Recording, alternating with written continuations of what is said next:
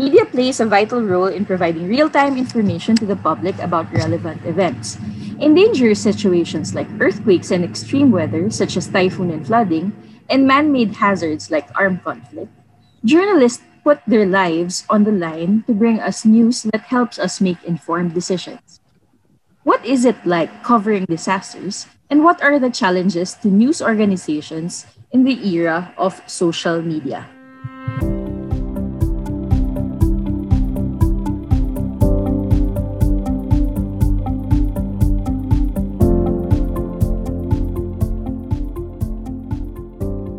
Hello and welcome to Resilient Talk, the podcast. This is an initiative of resilient dot p h, a social enterprise committed to advancing resilience programming in the country. Hi, this is A J, your host for today. And for this conversation, we are fortunate to have with us the Executive Director of the Philippine Press Institute, Mister Ariel Sebelino.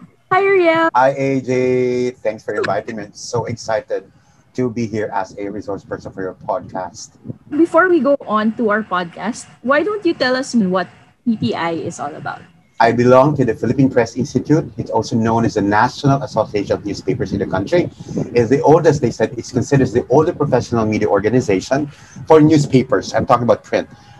Since nineteen sixty-four, uh, the P P I has been delivering its services via training program. Its mandate is to professionalize newsrooms and protect press freedom. Up to this day, it has always adhered to its mandate. The P P I has also been advocating for most of media issues, like I already mentioned, press freedom, safety and welfare of journalists, and in ending impunity as well. And of course, uh, that we're working on to really uh, put a stop or put an end to impunity or the killings of journalists. And the other thing is, thing is coalescing with the uh, non-media sectors. Annually, we do the National Press Forum. And there are also smaller events, for example, the training programs for journalists. I would have to put an emphasis on the bulk of the work of the P P I. So we also have our other activities geared towards molding the future journalists or media practitioners in this country. The P P I also has been involved in uh, the media and information literacy, because the Philippine Press Institute is a uh, supporting activities that will involve or that have involved or engaged the publics, meaning non-media sectors. That's P P I in a nutshell. You know, that is quite an interesting mandate. Trying to look at the safety of your journalists is very well tied into our topic for today on disaster reporting in the Philippines. My first question, Ariel, is Yeah. what is it like to cover disasters in the Philippines? Uh, what are the usual challenges to the journalists in the field and their organizations, of course? Yeah, very interesting question and challenge as well, because journalism per se is a, a challenging job in the Philippines. What more if you cover disasters? That should be challenging and nerve-wracking as well. We're talking about how difficult it is to be covering or be on the field. For example, when it is conflict-stricken, when there is disaster, natural calamity, this health crisis, there's restrictions in mobility, and that it's so difficult for, for journalists really to, to have for stories, to get their stories done, because there are restrictions because of health protocols. And then usually journalists would go to if you're prepared. It's a big a big preparation. You do research, and then you study the community, et cetera. You also protect yourself. The downside is that you don't have resources to do that. For example, journalists outside Metro Manila are not covered with insurances, and that uh, they don't have much resources really to to, to to to get them by every day. And you go to a field, a difficult situation you'll be in. The purpose of it is really to cover, and that you have to come back alive to be able to tell the story. What if journalists don't have resources for communication, for transportation? What if a journalist dies covering that very important but otherwise very dangerous situation or event? So those are some of the things really that uh, have been haunting the, the newsrooms, the media management, and journalists as well, because uh, the safety and welfare compounded by uh, the difficulty of the situation. situation as I said, it is a disaster. It's a it's more struggling for journalists to to be covering difficult situations. uh, I already mentioned communication. What's what's a load for updating your management that you're okay, that you are halfway your work, and that you're coming back. What if you don't have load? You don't have money, even money to, to really spend on load. Or I hear a lot of um, gaps in the field of journalism. You've mentioned cell phone loads and welfare. Yeah. Aren't there any protocols set by the organizations, or is it is it something that P P I um, asks the member or your member organizations okay. to implement? That, that's a good question to ask, and I think if uh, journalists are listening right now, that should they should be learning a lesson for everyone, for the management, for the entire media industry. It's a given, whether it's corporate, not just you know uh, in the media sector, that everyone should have resources to spend for their employees, and taking care of employees should be a primary consideration. And uh, as I said, while journalism in the Philippines is one of the most dangerous professions to to, to practice, I think we have reached to a point where where we should be this, not only discussing problems of welfare and security, but addressing the issues as well. Uh, what it is a management call, it's also something with it's something to do with the, the entire industry. Uh, while while while struggling journalists in outside Metro Manila are full on covering disasters or any events for that matter, I think they need more resources than the ones in Metro Manila, because media outfits or media houses in Metro Manila are so big that they have resources to cover or to spare for their employees. Um, we're talking about the, the kind of welfare that, that that's economic. Uh, the substance of the work is already there, the excellence is there, but uh, every time we talk about welfare and security and safety, uh, we always say that it should not be separate from the work, or that should be separate from discussions of excellence. You can only be as ex uh, you can only be as excellent as you are taken care of. You have newspaper outlets, you have members who really try to give support for welfare, but there's really a big gap in that. Yeah, it is not, it's not only a gap, it's really a big, it's a huge problem, because you can also, you cannot also fault the the owners or publishers of the of the newspapers, because they are also struggling, especially in time of health crisis. We said this last year, that all the problems that, that, that we were talking about last year in terms of media conditions were just resurfacing. They were just made prominently, uh, uh, they were just prominently discussed, because uh, it's a different, it is a different situation now. What I'm saying is that these are age-old problems. These are problems of, of imperial problems. Aren't there any efforts where government tries to also uh, give subsidies or welfare uh, efforts for your for journalists? Yeah, I I, I think it, it would be wonderful to note that uh, the government, or any any organization for that matter outside of the government, can really be of assistance to the media in the Philippines. It should be the first entity to really um, make an atmosphere that's healthy for journalists, promoting space or spaces for journalists to really, you know, do their job instead in, instead of limiting them. Uh, I'm talking about laws that should that should not be passed to limit the functions and roles of journalists in the society. The government can only assist in so far as uh, it, it is concerned ab about taking care of any citizen. Journalists, media practitioners are not spe are not a special lot. If the government would take care of every citizen in this country, it should be taking care of any journalist as well, or any other employee, or any other citizen of this country. So uh, the only assistance probably we might be getting from the government, if at all, uh, would be that, for example, uh, where, where as, as journalists or as workers in this country, where do we get ayuda? Do we get it from DOLE? Do we get it from, from D S W D? Opening up Uh, uh, uh, these opportunities for journalists to get their assistance from would really be a, a wonderful thing to, to, to really have uh, at this point in time. While you be there to really see what's happening, you have also to have the support from, from the government. Speaking of reporting and getting the story out there, what have been the most dif difficult disasters to cover? Very, very interesting question.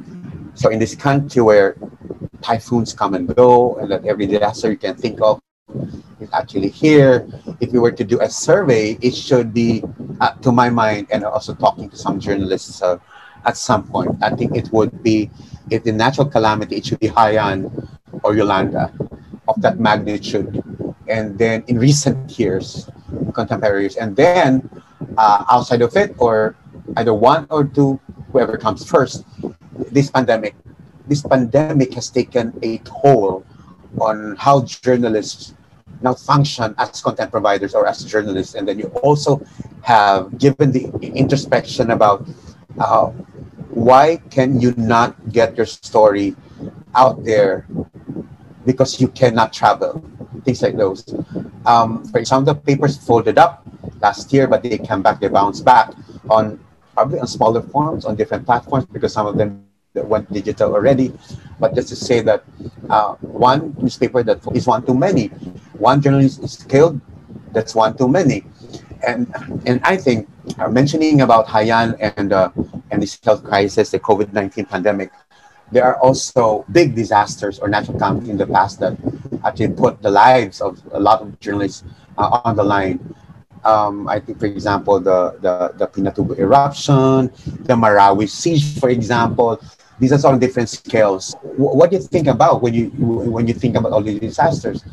Uh, were they were were they prepared? Of course, nobody's actually ever prepared for any disaster. But I think the preparing something to do with, as I said a while ago in a conversation, were you given resources? Did your management made sure make sure that you come back alive?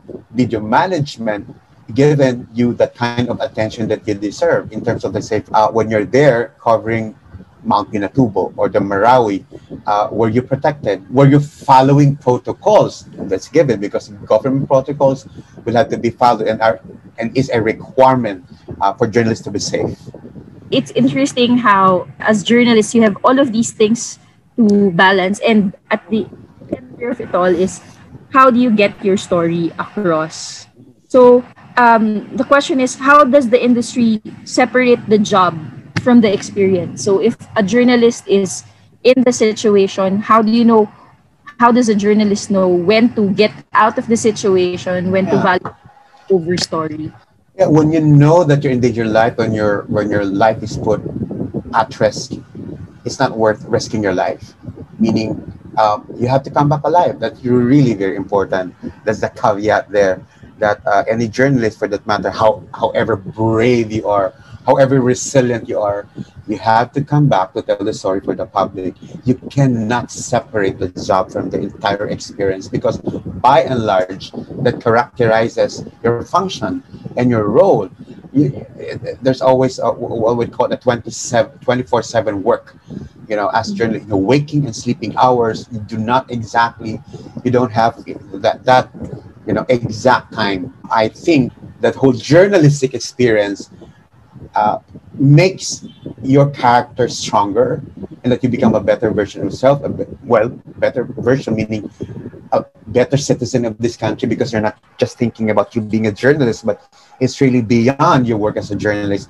It's something to do with how altruistic you are. When you get there, something, you know how Filipinos are, our culture would always remind us that for any for any difficult situation, you give a hand, whatever your profession is, whoever you are in this country. Number one, I'll be there as a journalist. Number two, how can I help my fellow citizens? So by and large, you cannot separate. But as I said, noteworthy is if you think you're putting your life on the line and after, especially your family as well, it's not worth it.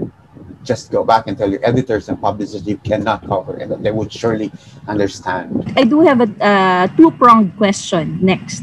So first is, um, in this time, in we, you mentioned earlier that the pandemic has been hardest to, particularly hard to report because of the mobility.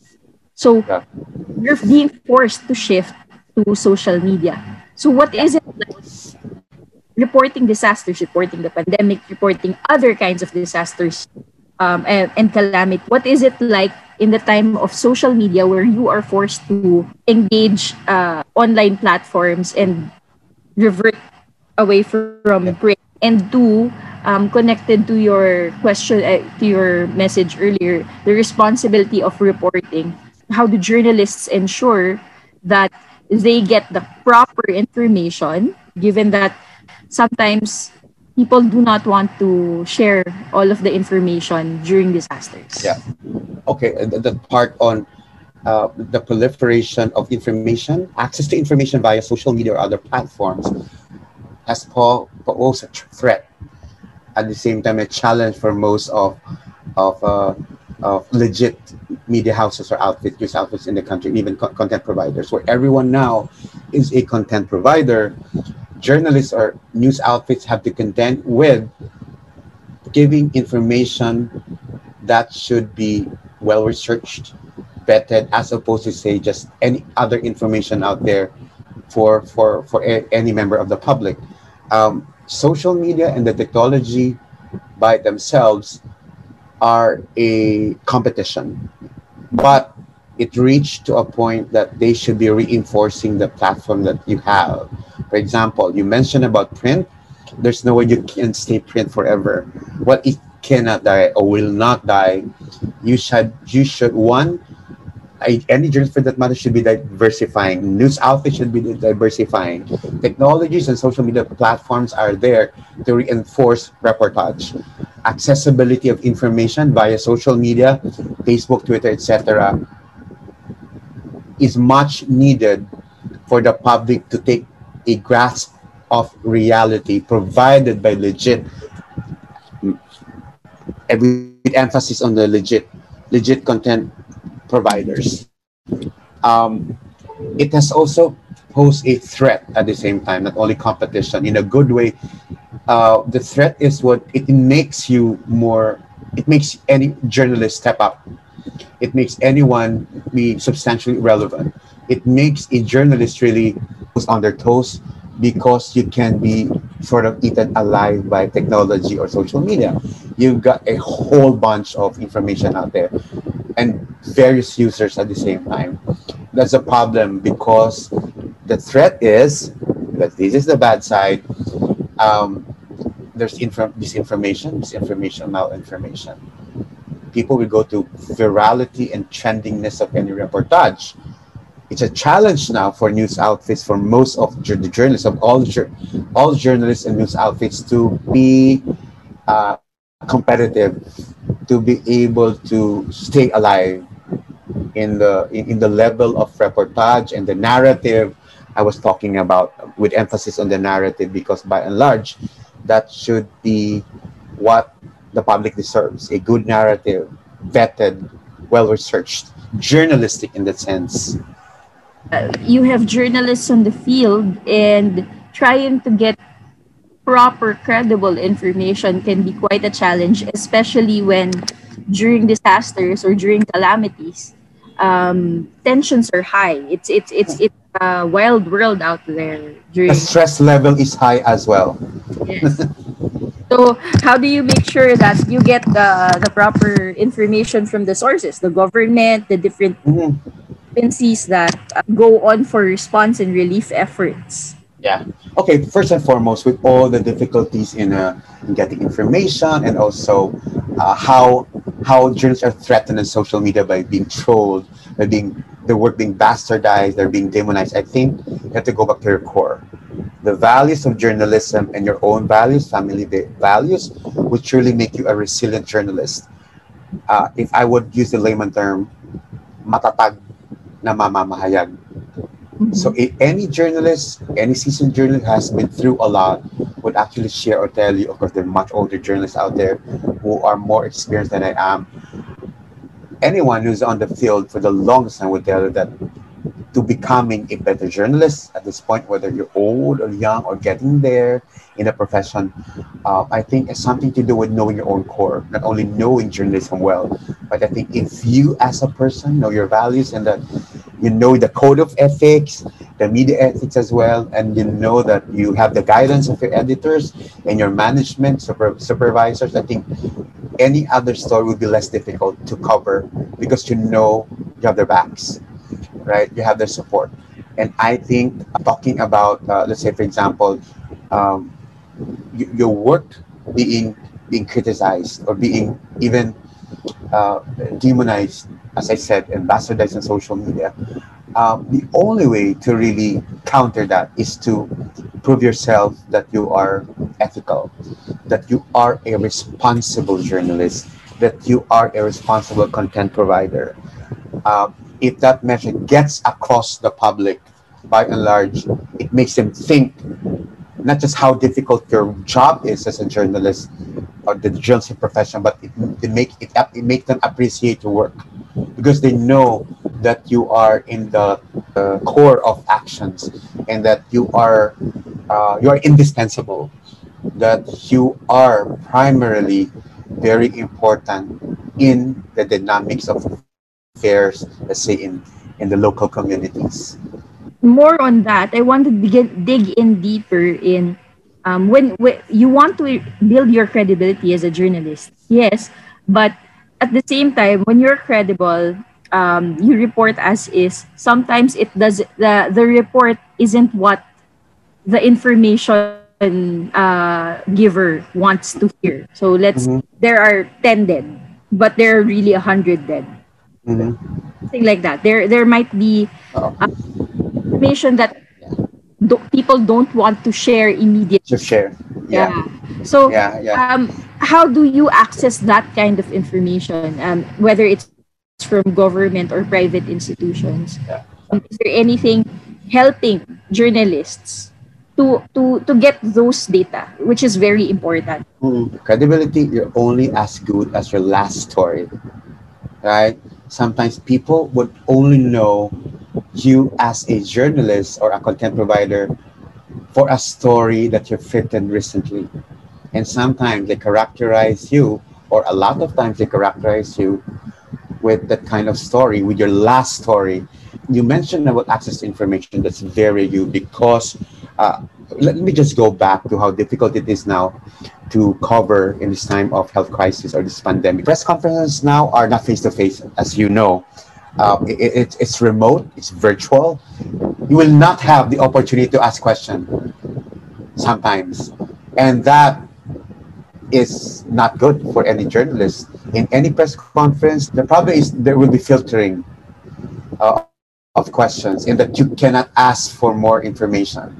And that access to information directly from news sources is very important in news coverage.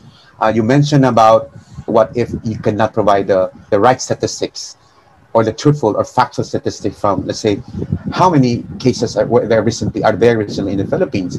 How many are infected right now? How many have recovered? If you cannot get your facts straight, then you have a problem. You have a problem as a journalist because you did not do your job well, or you haven't done enough.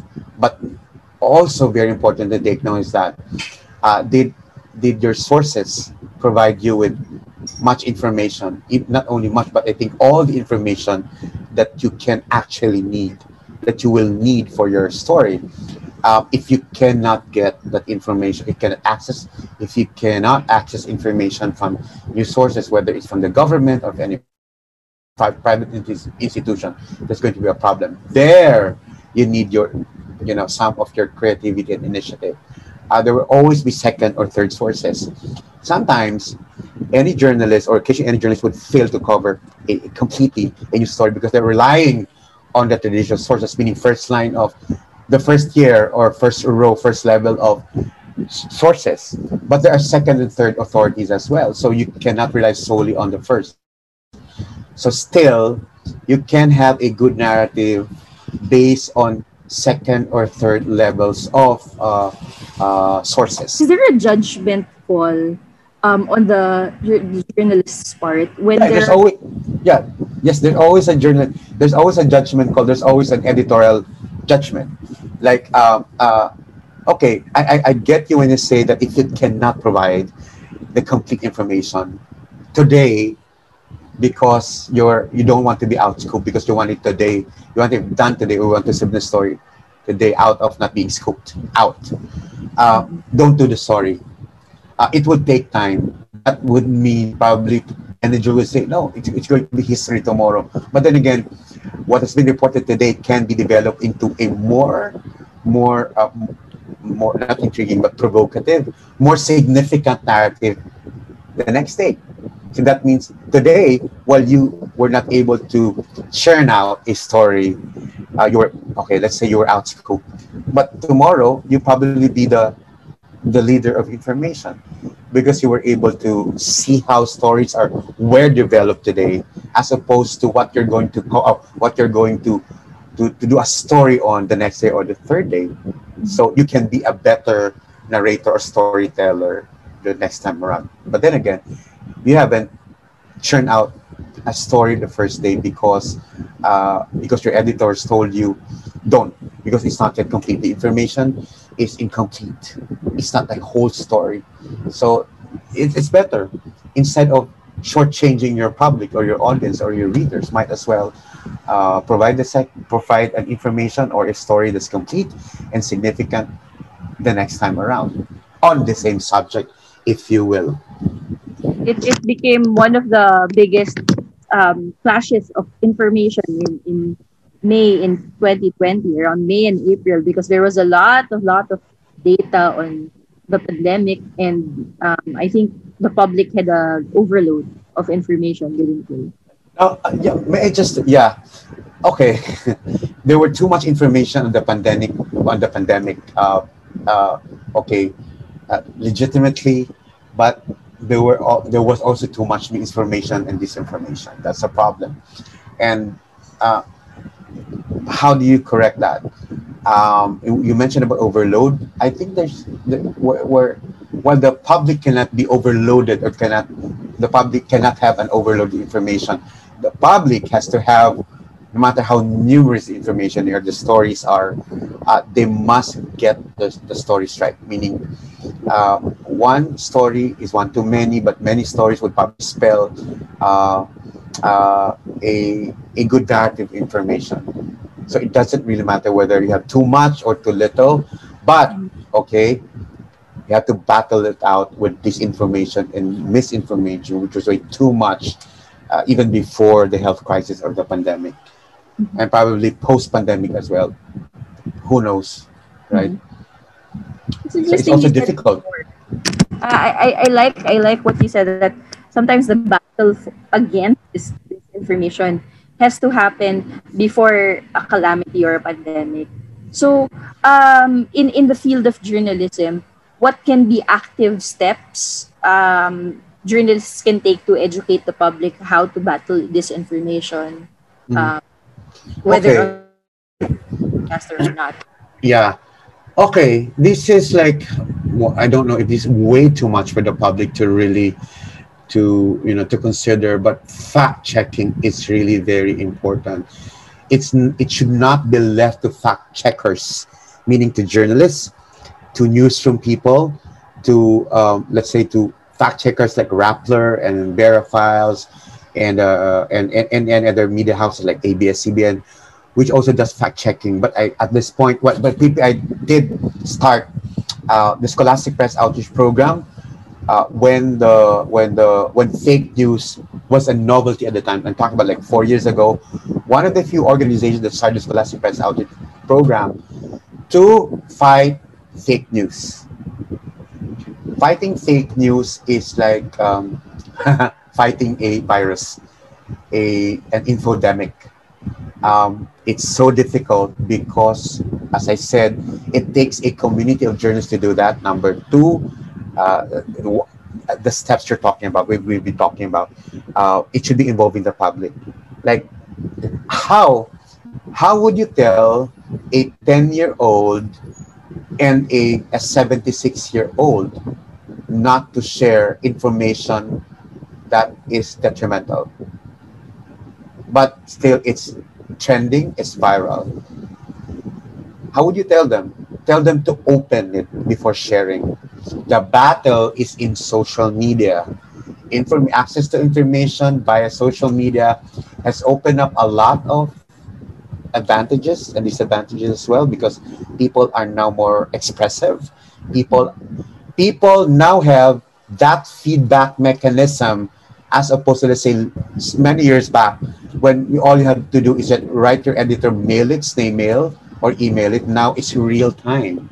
Social media platforms have been are being used by a lot of these outfits for real time feedback mechanism. If they only listen to feedback, then they're good. um, social media, for example, would be a an instrument for engagement. Yeah. Right? That's very, very significant in the work of a journalist, news outlets.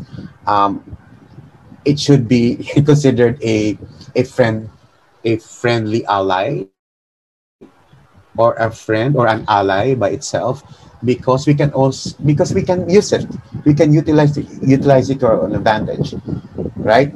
So um, while it's so difficult to curb misinformation, misinformation, even malinformation, which is a global phenomenon, I think a mature society, or, well, any society for that matter, or a community for that matter, should be at the helm of the narrative. What I'm saying is that if the story is about a community, and that if that story comes out, then all the residents in the community should be prepared to be on the side of the journalist covering covering that particular story. What I'm saying is that if the journalist gets trolled, get, gets trolled or demonized or bastardized for that particular story in the community, that support you'll be getting should be from the residents themselves, because they were part of the narrative, right? So, so that's engagement at the ground level.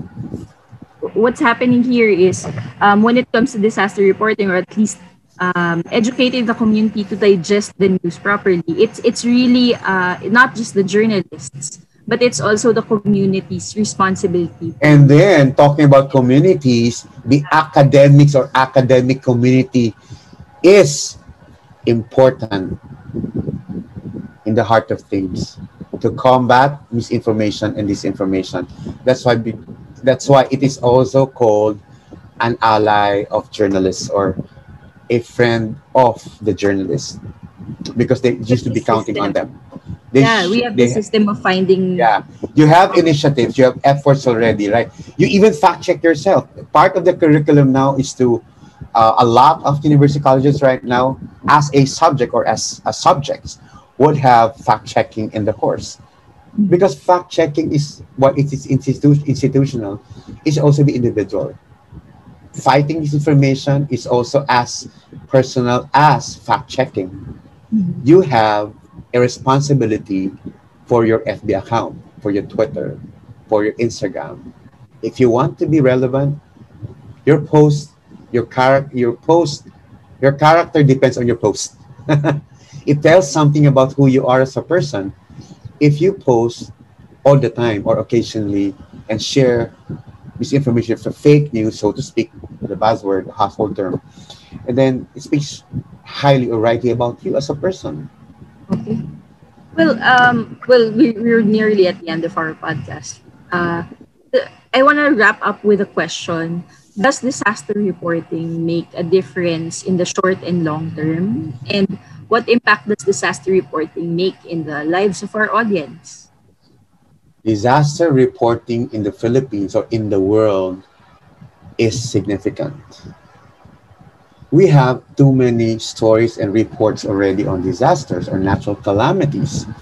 The only way to better yourself in terms of, you know, uh, content provision, or as a content provider or a journalist, is to make sure you don't, not recycle, but you offer a fresh perspective to your story. The short and long term of it is that you cover disaster because you want to change lives. You want to prepare the people in the community to be alert, to be to mitigate risks, to be resilient, because Philippines are resilient already. But I think you put resilience or resiliency on a different level in terms of preparation. You want a resilient community, you want a resilient resident to be able to embrace preparedness that covers pre, on, and post. The problem is that if a disaster is done, I mean, if it's finished, natural calamity is over, and that you thought that you, you, you, you've gotten over it, finish, right? What happens is that you see the cycle of, uh, uh, as I said in our earlier conversation, disaster, natural calamities in the Philippines, where it is a, uh, uh, what do you call it, a, a ring fire of everything. Um, uh, they come and go. And that anyone should be preparing already, not just the government, but it, it's a sectoral it's a sectoral thing. It's a multi-sectoral effort to be prepared, to be prepared, to be equally prepared uh, on and off any disaster, any natural calamity. Again, the long and short of it is that you as a journalist or a content provider should be able to engage the public in a way that they find solutions for themselves. Number two, that they can that they can set agenda for themselves. Setting agenda is that uh, while the government can provide assistance, while journalists are there to cover disasters, setting agenda is giving them the opportunity to tell the story, then the story to tell the stories themselves. It's not as if like I'm, I'm going to Marawi and say, okay, this is your story and this is how we want the report to, to come out. Is that, you know, engaging the public in the right way? No. Is that making them prepared? Is there is there is that a good way to to to help them prepare for the next natural calamity or any disaster? No, of course, right? Uh, I hope, it's my hope that the health crisis, the quarantines in plural form that started May, uh, started March last year up until running the second year or the first year, second year up until the last uh, last month of the year. Again, hopefully things get better along the way. I think providers uh, should have provided us that introspection to recalibrate our work, to offer a fresh narrative, and to to to be altruistic. Can, can I just can I just really uh, put an emphasis on altruism? What makes anyone resilient, whether it's a community or person, is that altruism. It should be there. Altruism is equal to resilience. I think journalists have that innately. That altruism to give the news out there to help people um, during, before, during, and after yeah. the disasters. Yeah. You have to yeah. have that. You, you know, can, can I just... To face all of the yeah. difficulties, Can right? I just have, as a last point, I'm so sorry, but I just have to emphasize another thing. Everything is aspirational. A narrative, for that matter, only stays as a narrative. But once you get the community moving, one person moving, one, two lives moving, um, that means um, you, you amplify their voices because they're unheard of. And these are a lot of stories are underreported or not reported at all, right? Uh, if you amplify things, you give that voice that they didn't have for the longest time, then you're good. But then again, at the end of the day, you want to change lives one story at a time. That, I think, is resilience journalism. Love it. So, Ariel, thank you for being a very educational and, and wonderful guest today. Sir Ariel, would you thank like you. to heard for this podcast, or maybe a message of hope for aspiring journalists? Mm-hmm, mm-hmm. Okay. Uh, okay. Lastly, thank you for the insightful conver conversation. I wish it would have been uh, a lengthy conversation, but th that's the limitation as well. Uh, I, I, I, what do you, what do you say? Shout out to all the journalists out there and content providers. Let us uh, keep. Let's all be safe. Let's keep safe, so that we'll be able to tell the story that the public deserves. Again, thank you for listening to this intense discussion with Ariel Sebelino of the Philippine Press Institute. Thank you for being a wonderful guest today. We learned so much. So, Ariel, would you like to give the last word for this podcast? Okay, Maybe? I sure. Uh, starting last May, May we started the P P A News Commons providing assistance via their stories. So we're paying several stories monthly to journalists outside Metro Manila. As I, as I said, uh, what they're already struggling even before the pandemic or before this health crisis, I think it's important to, that's part of the altruism of P P A, to really help them monetarily or financially. That's the one program that we're doing up running, up and running until uh, half, uh, the second half of this, uh, okay, the whole year round. Uh, the themes will be different though on the second half of the year. While the focus on the pandemic, the, ha the next half of the year will be on uh, elections reportage. Uh, one, that's one program. The other one is that uh, soon P P A will uh, will have a cooperative. Yay! a cooperative for, you know, to, to really help publishers and journalists, long time coming, uh, long overdue.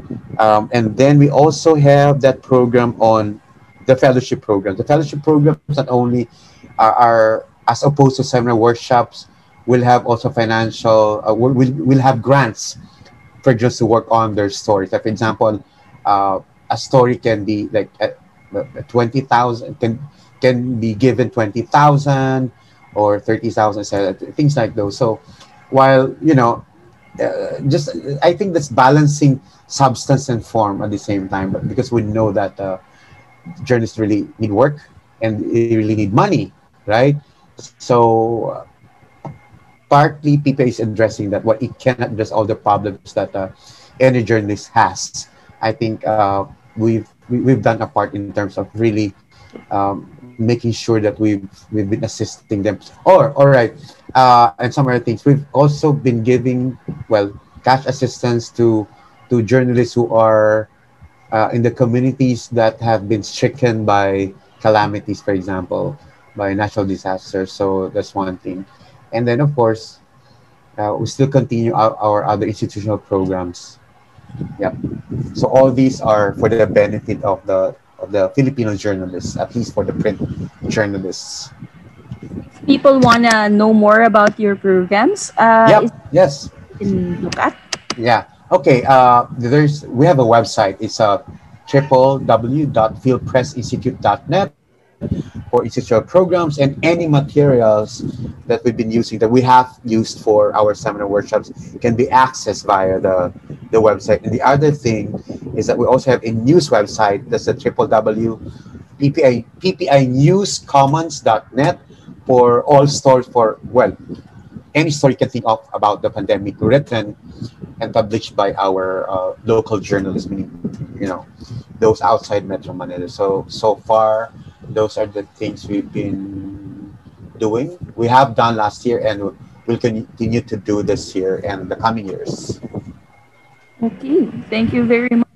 Thank, thank you. you again, Ariel, for the wonderful podcast. It certainly has been an interesting conversation with you. Uh, I'm sure the experiences you have shared will allow our listeners more context on what it's like to report about calamities and hazards in our country.